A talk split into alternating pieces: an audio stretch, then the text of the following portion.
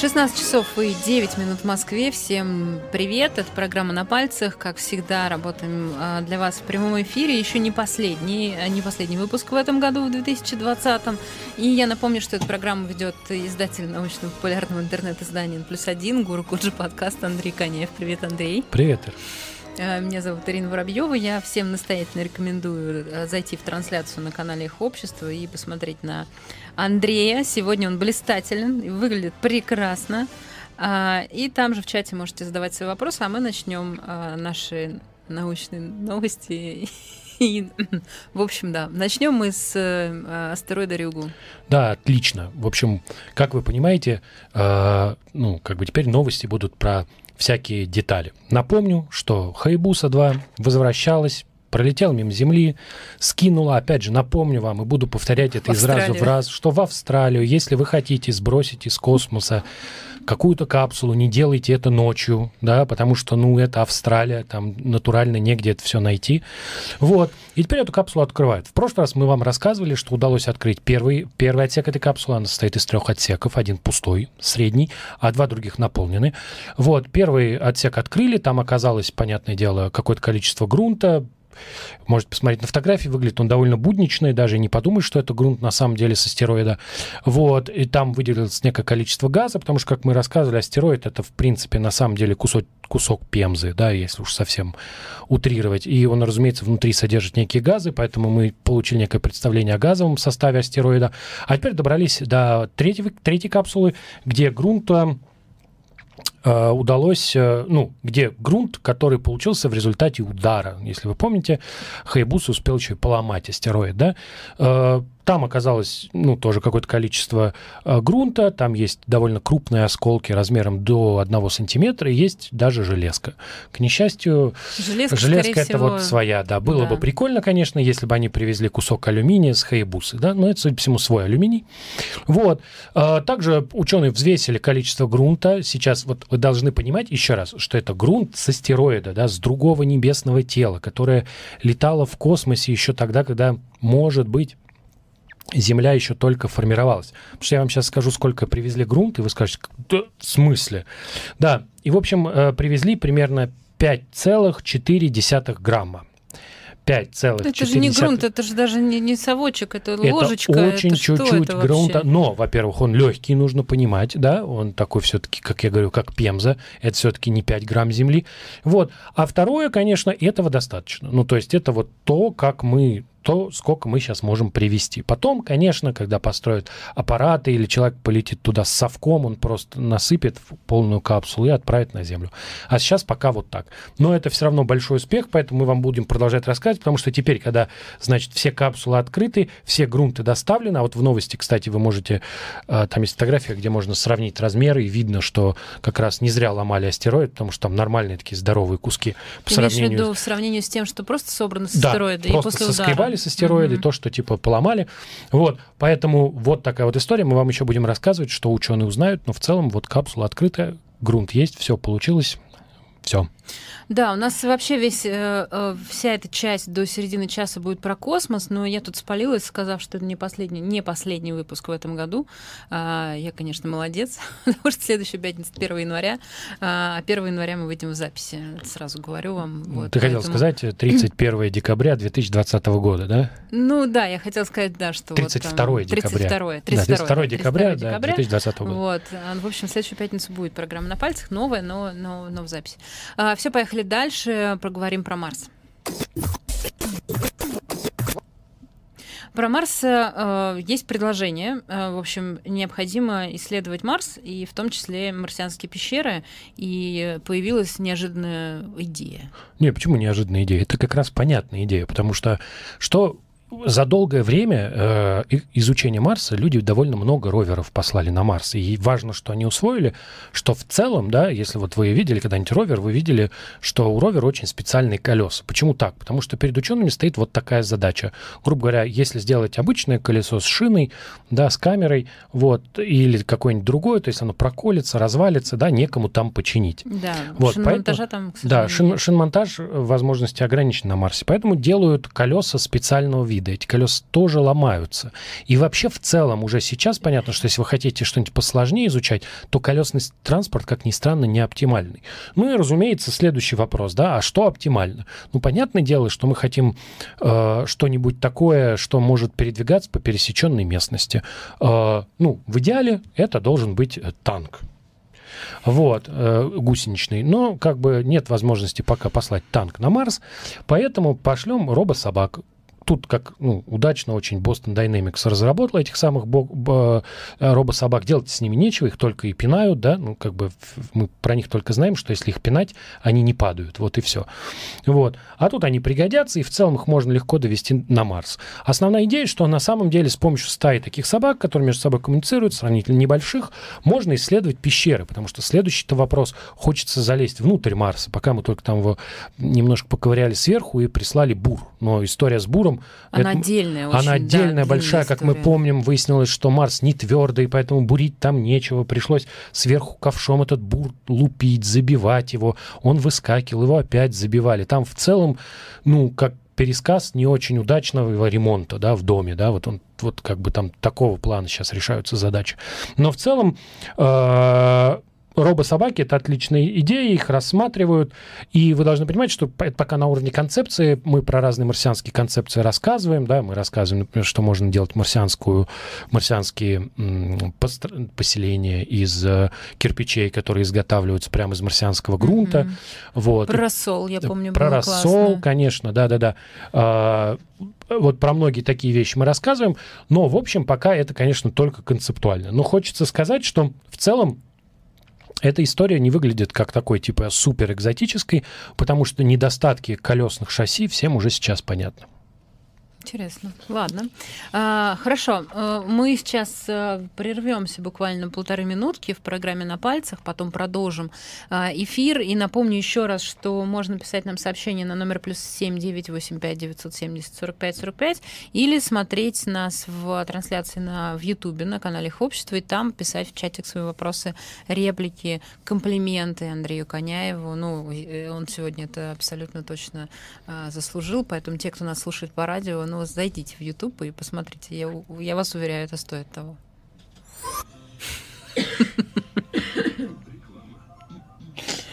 Ой, я же говорю, выражение лица, потому что у тебя такого выражения лица не было, не надо мне рассказывать. Ну, посмотри. Вот это вот. Понимаешь, ну вот что, что это вообще? Вот это, что это?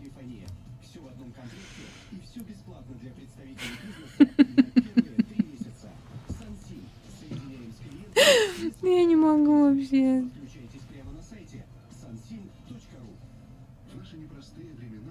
Удивлен видом Андрей на экране, однако смотрел, смотрел и удрал на кухню. Ой.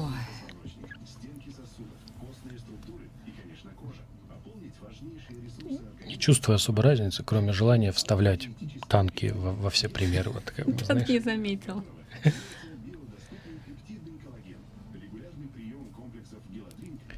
Обращаюсь к Андрею.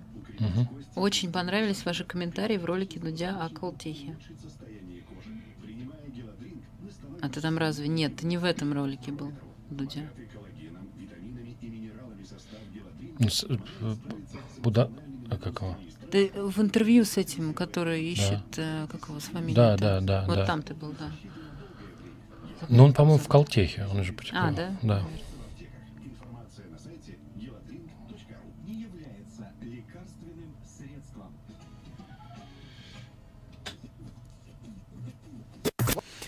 Продолжается программа «На пальцах». Андрей Коняев, Ирина Воробьева. Смотрите, слушайте, пишите нам вопросы. А у нас еще про, про космос. Романтическая история.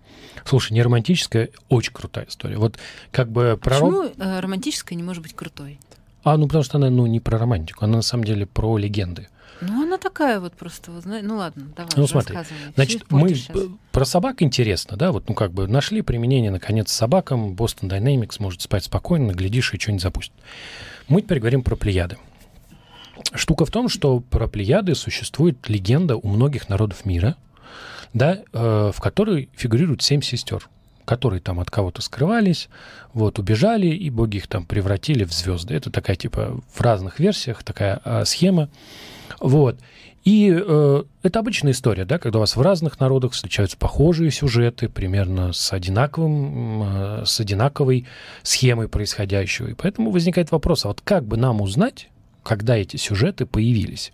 Штука состоит в том, что ответа на этот вопрос практически нет, потому что мы с вами можем э, опираться условно только на письменные источники, и то, что нам говорят письменные источники об устной традиции. Вот как бы есть письменность, мы понимаем, нет письменности, нет, ничего нельзя сказать. Вот. И поэтому это всегда очень экзотически, да, когда удается какую-нибудь физику, химию или астрономию применить для изучения таких вот, ну, неожиданных вещей.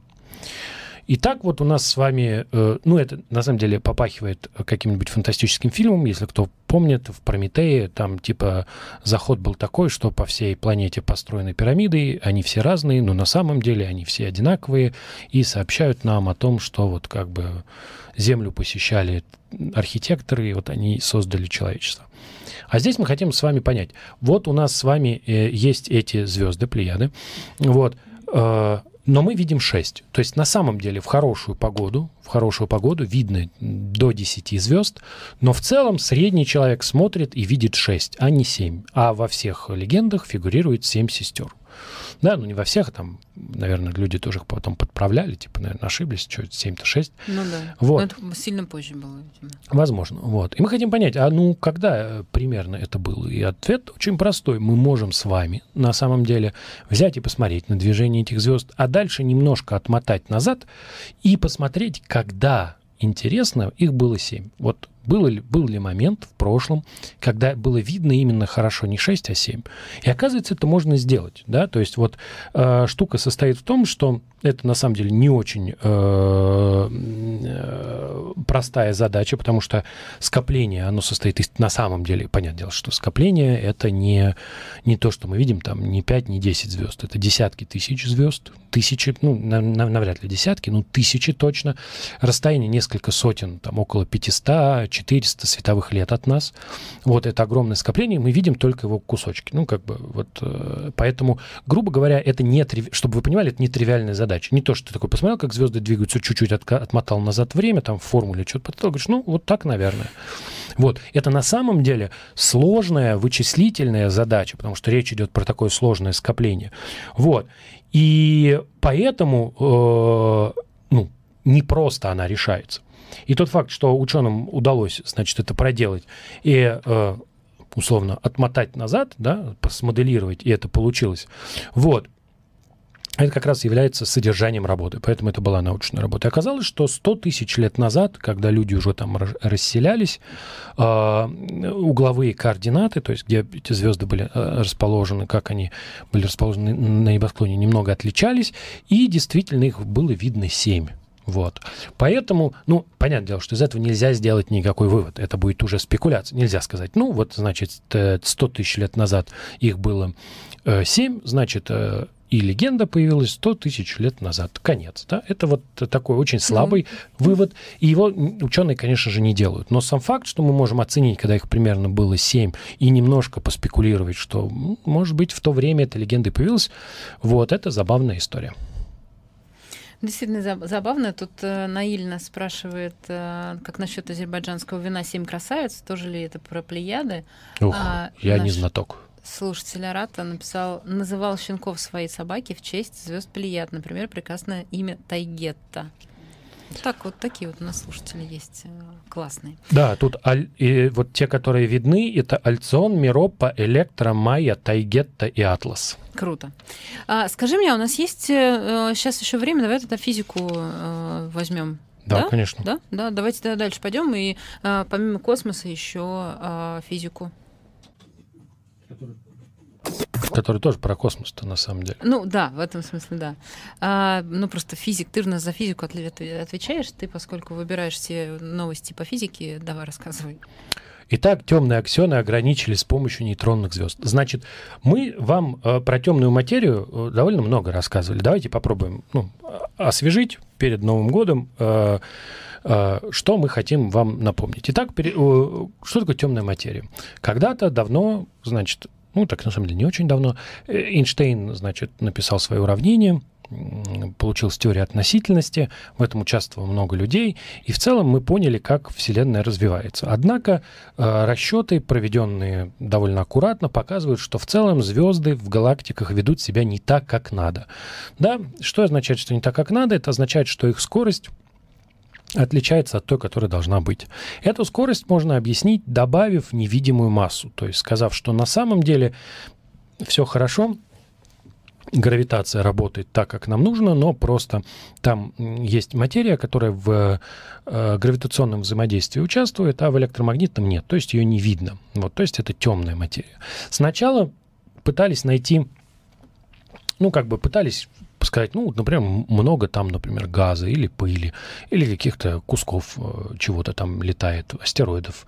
Э, ну, в общем, пытались найти такую массу. Оказалось, что все это не подходит, и пришлось добавить гипотетические частицы. Вот как только мы их добавили, сразу стало понятно, вот, ну, там, э, это очень удобная штука, ты добавляешь э, вот эту темную материю в качестве э, э, члена в уравнение, и у тебя сразу прям ты запускаешь модельку, и то, что она рисует, очень похоже на то, что ты видишь на небе. То есть, Мне кажется, ты уже что-то подобное рассказывал про другое какое-то. Это все физика устроена одинаково. А, окей, вот, я рассказывал так про темную энергию вполне вот. мог рассказывать про э, дополнительный член в уравнении Эйнштейна.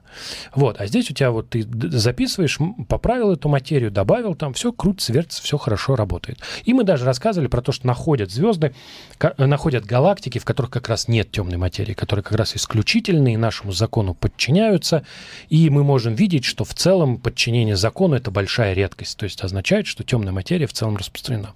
Теперь мы хотим понять, что такое темная материя. На самом деле проблема довольно серьезная, потому что мы не знаем, что это такое вообще. У нас есть с вами единственный инструмент изучения элементарных частиц – это стандартная модель. Это такая теория, она описывает взаимодействие всяких элементарных частиц, и в целом за последние 60 лет она была доведена до совершенства. Последний кирпичик в здании э, стандартной модели – это был бозон Хиггса. Его нашли, все получилось, все. Мы теперь вот как бы теория замкнута. С одной стороны, это очень круто. Почему? Потому что мы можем много чего посчитать, мы можем можем делать какие-то экзотические предсказания, их проверять. И вообще, в целом, это очень круто. Вот. Э, с другой стороны, ну, э, как бы эта теория не включает ничего нового. Она как бы замкнута, и она не подразумевает, что у вас должны быть какие-нибудь там темные частицы, да? На нашу с вами удачу э, теория не идеальна, она как бы у нее есть места, которые вызывают вопросы. Вот у нас есть астрофизический момент, связанный с э, вопросом, что вот мы видим э, движение звезд, а оно отличается от того, которое нам нужно. И у нас есть еще с вами один момент, например, э, который связан с там вот с дипольным моментом. Каким? Ну, это такая характеристика, э, характеристика протона, так она высчитывается, вот. И она должна быть равна одному числу, а она, короче, почти ноль. Тут Даниил вспомнил, что ты так рассказывал про радиус протона, когда добавляли а, вот эту вот какую-то величину. Э, не, не должен был. Про радиус протона это я рассказывал, когда а, физики... А, может быть, и про радиус протона. Нет, про радиус протона была история, что физики очень хорошо пиарятся. Вот. И вот у нас с вами есть такая история. Мы как бы что хотим сделать? Мы хотим... Ну и вот у нас одна проблема, вторая проблема. И вот э, давайте решим две проблемы сразу. Да, вот у нас есть какая-то штука, эту задачу, эту теорию можно поправить, если туда добавить частицу под названием темный аксион.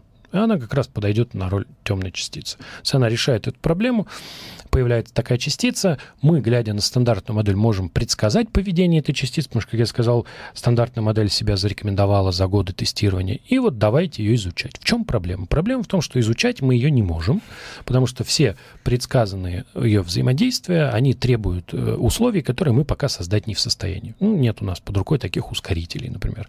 Или нет у нас под рукой чего-то еще. Вот.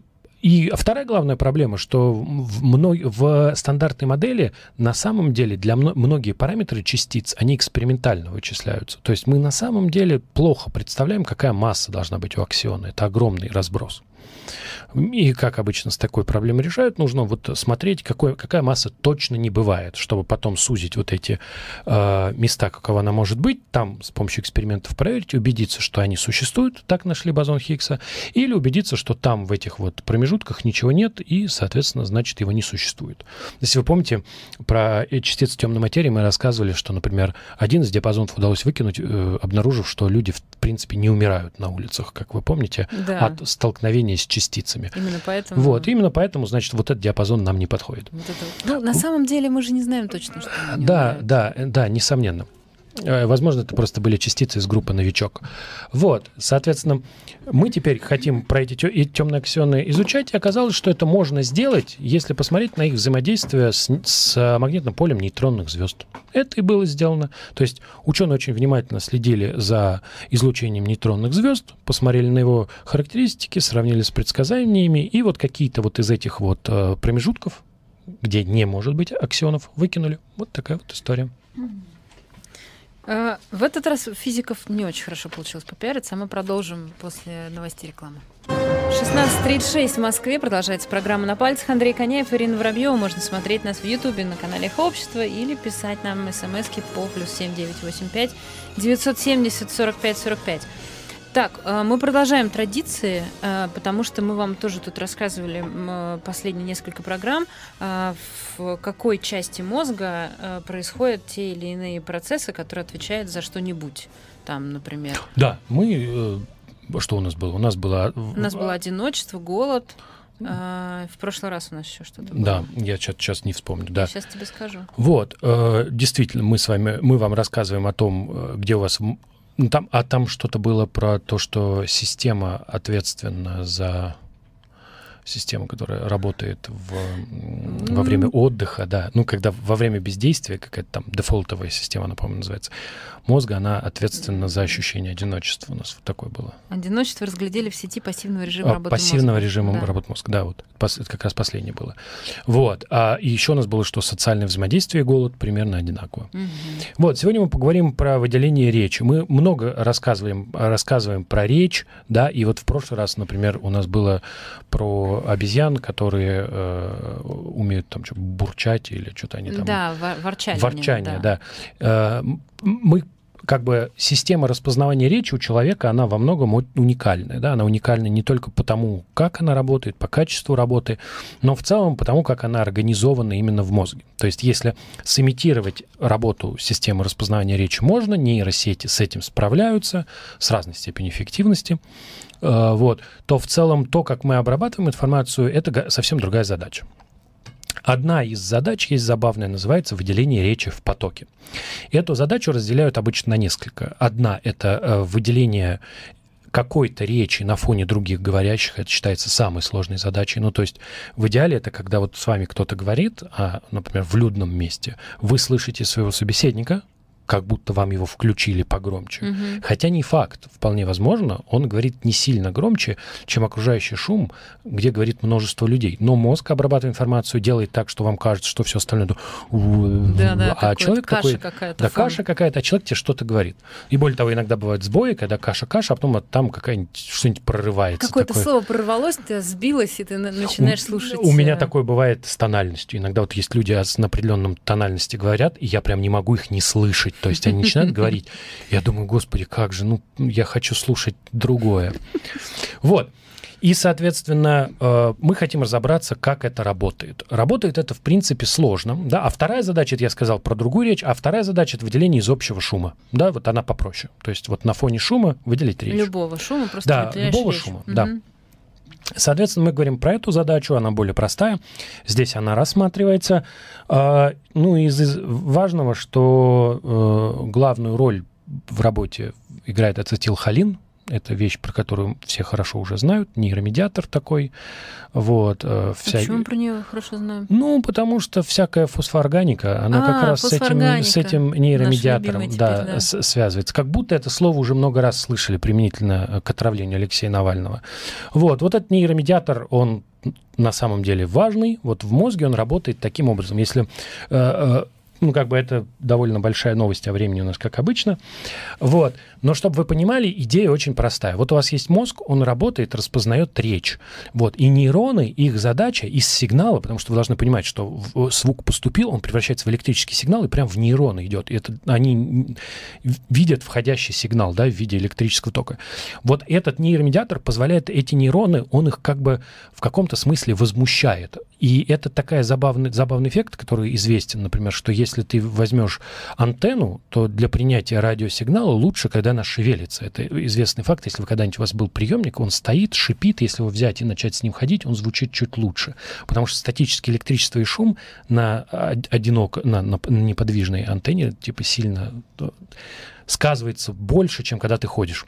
Вот. И вот это вот возмущение, то есть когда у вас условно возмущается приемник, да, это какой-то такой эффект очень э, математический, он здесь используется. То есть вот этот нейромедиатор используется для этого. Он возмущает нейроны, условно, это я прям очень сильно утрирую, грубо говоря, он возмущает, ну, ну типа, приемную функцию нейронов. Вот. И благодаря этому получается э, речь лучше декодировать. На самом деле это очень прикольная новость, потому что потенциально такие вещи мож- можно использовать и для разбора разбора речи с помощью нейросетей, например. Вот такая история. Класс, мне очень нравится.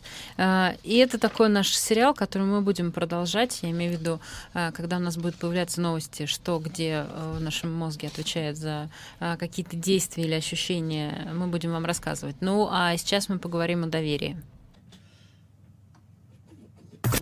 Не в смысле того, э, какая часть мозга за доверие отвечает, но это, кстати, тоже было бы интересно э, посмотреть, потому что в данном случае мы будем говорить про э, то, какие люди вызывают больше доверия и что у них должно быть. Ну, ты-то прям так это. И тут я должен неожиданно раскрыть, что борода. Ну Итак, вот как бы борода. Борода. Бородатые люди вызывают больше доверия. Ну, тут важно все-таки, что бородатые мужчины были объектом исследования этой работы. Вот ты сейчас зачем? Ну, потому что мало ли, ну, как Бородатая бы... женщина не вызывает доверия? А мы не знаем этого. Вот, это а, важное утверждение, хорошо, что ладно, в этом исследовании да. были мужчины, поэтому утверждение о том, что бородатый человек вызывает больше доверия, некорректное, потому что мы можем только утверждать, что бородатый мужчина вызывает больше угу. доверия, потому что именно они фигурировали в этом исследовании. Хорошо, Видишь? ладно. Бородатые угу. мужчины вызывают больше доверия, чем не бородатые мужчины. Там даже смешнее. Но сейчас поговорим. Итак, борода.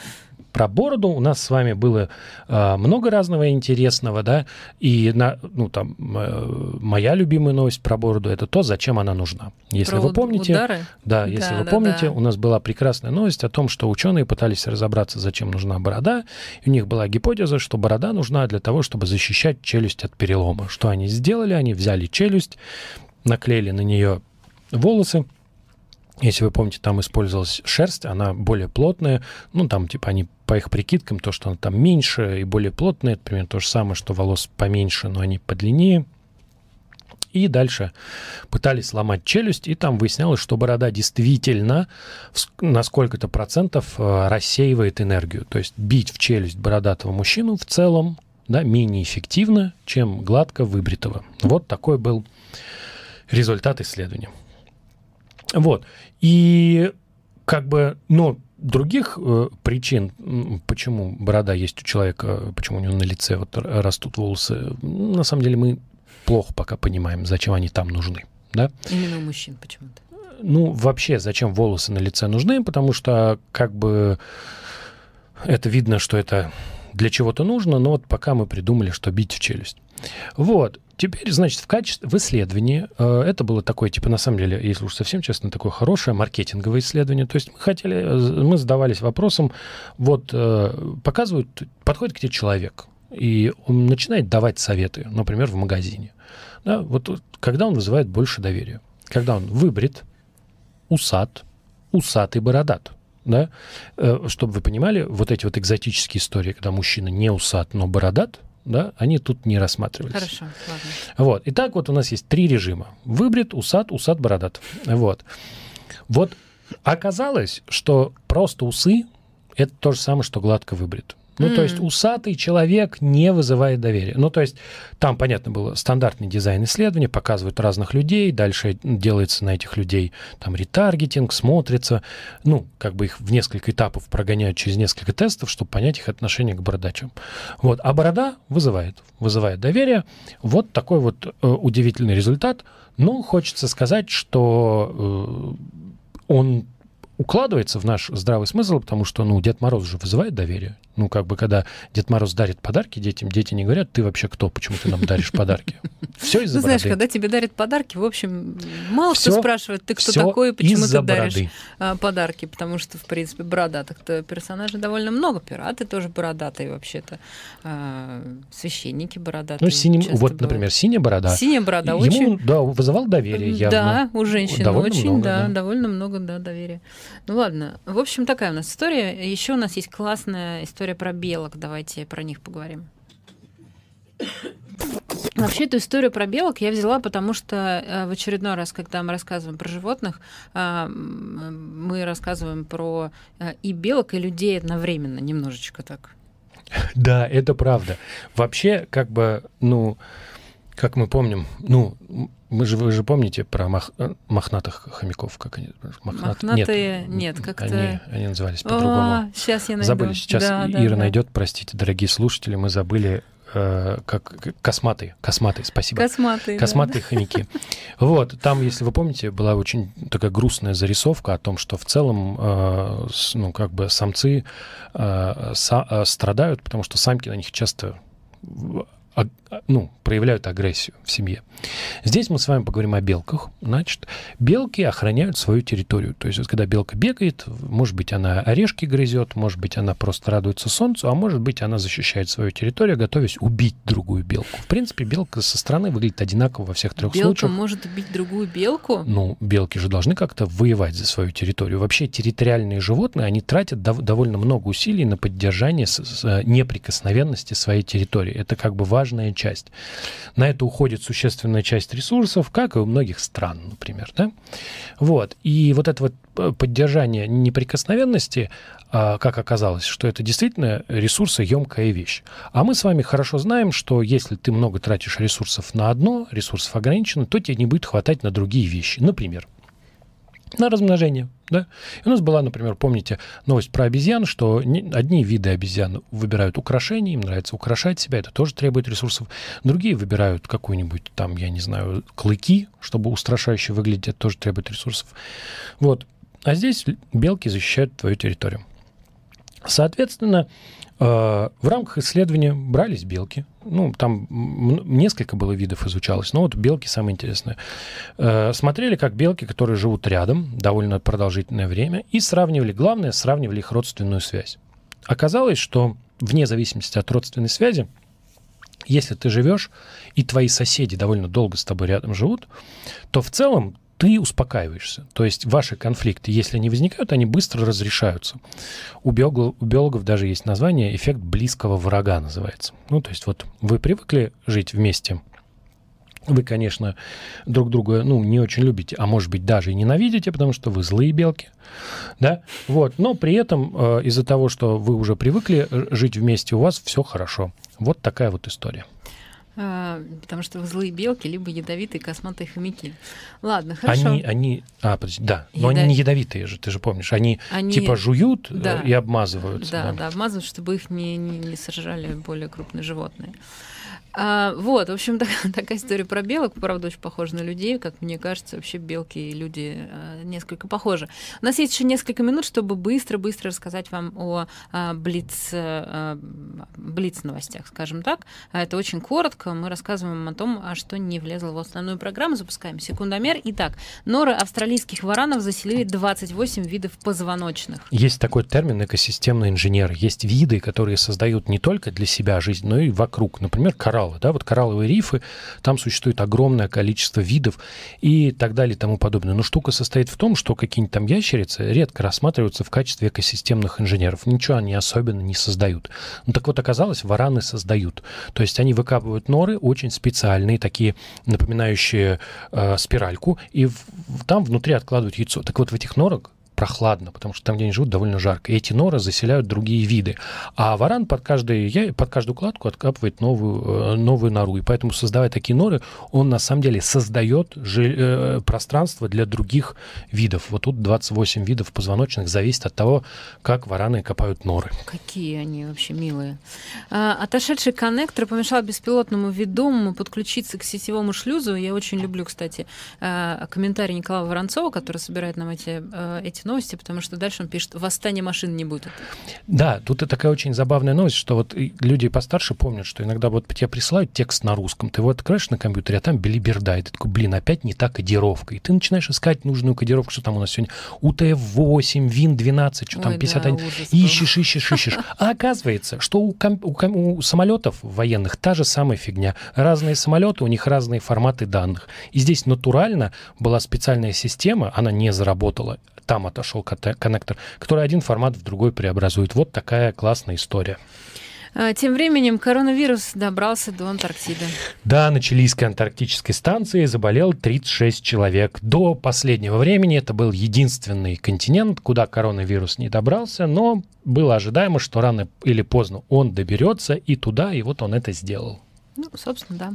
А, Марс Экспресс увидел на южном полюсе Марса впадину в виде ангела. М-м. В традиции э, там американских и вообще там европейских, опять же, ученых обязательно под Рождество находить какую-нибудь такую вот рождественскую новость, типа в небе увидели Санту, что-нибудь такое. Вот в этот раз ангел. Ну, на самом деле, если вы внимательно посмотрите на фотографию, это довольно, ну, похоже. Ну, немножко, правда похоже на ангела. Немножко похоже. Ну, Из такой... интересного, что как бы... Снежная образование этой впадины гораздо интереснее, чем ее изображение, потому что она произошла в результате а, очевидной эрозии, таяния льда, да, то есть это означает, что очень активные процессы там идут, плюс там где-то еще есть, э, судя по всему, от удара метеорита, это как раз голова ангела, и из-за этого вокруг его головы этот, как его, нимб получился. Вот такое вот сочетание. Мезолитические люди сделали зазубренные наконечники из человеческих костей. Это очень крутая новость, потому что, ну, ты когда думаешь про, там, из чего люди делают оружие, да, ты как-то себе много разных вещей представляешь, но человеческие кости нет. А это, на самом деле, ну, как бы понятно почему, да, потому что э, у людей изначально с мертвыми довольно сложные отношения во всех культурах, вот. И здесь это показывает, ну, понятное дело, что навряд ли э, те наконечники, которые делались, они использовались постоянно. Это указывает на, на, то, на, на то, как они изношены, да. Но, скорее всего, эти наконечники из человеческих костей имели под собой какое-то ритуальное значение. Вот, скорее всего, так мы, конечно, не узнаем, какое, но сам факт, что вот в качестве ритуала из костей усопших делали наконечники, это вот такой любопытный факт. А, и есть у нас еще минутка а, рассказать вам вот о чем. А, медицинский журнал Lancet, который не читают в Кремле, опубликовал отчет об отравлении Алексея Навального. Почему это попало в научные новости? Lancet это уважаемый журнал. Lancet это уважаемый журнал. Lancet это хороший журнал. Если вы помните, совсем недавно он публиковал э, статью, посвященную сначала спутнику, угу. потом он публиковал файзеровскую статью. Эта статья содержит феноменологическое, ну, описание одного кейса, да, в данном случае некого пациента, 44-летнего, которого они не называют, потому что по э, требованиям ты не можешь назвать пациента, который поступил в Шарите, угу. да, в определенном состоянии, состояние описано, да, дальше рассказывается о течении болезни, течении излечении, да, и вывод, который они делают, потому что вы, статистика, ну, как бы те данные, которые приведены в этой статье, это указание на то, что человек был отравлен фосфоорганикой. Это человек Алексей Навальный. Вот такая вот история. Э, ну что ж, спасибо большое. Это была программа «На пальцах». Андрей Коняев, Ирина Воробьева. В этот раз, я скажу правильно, услышимся и увидимся уже в новом году, 1 января 2021 года. Ну а далее в эфирах «Эхо Москвы» особое мнение журналистом Николаем Сванидзе после 17 часов, а Демьян Кудрявцев своим особым мнением после 19.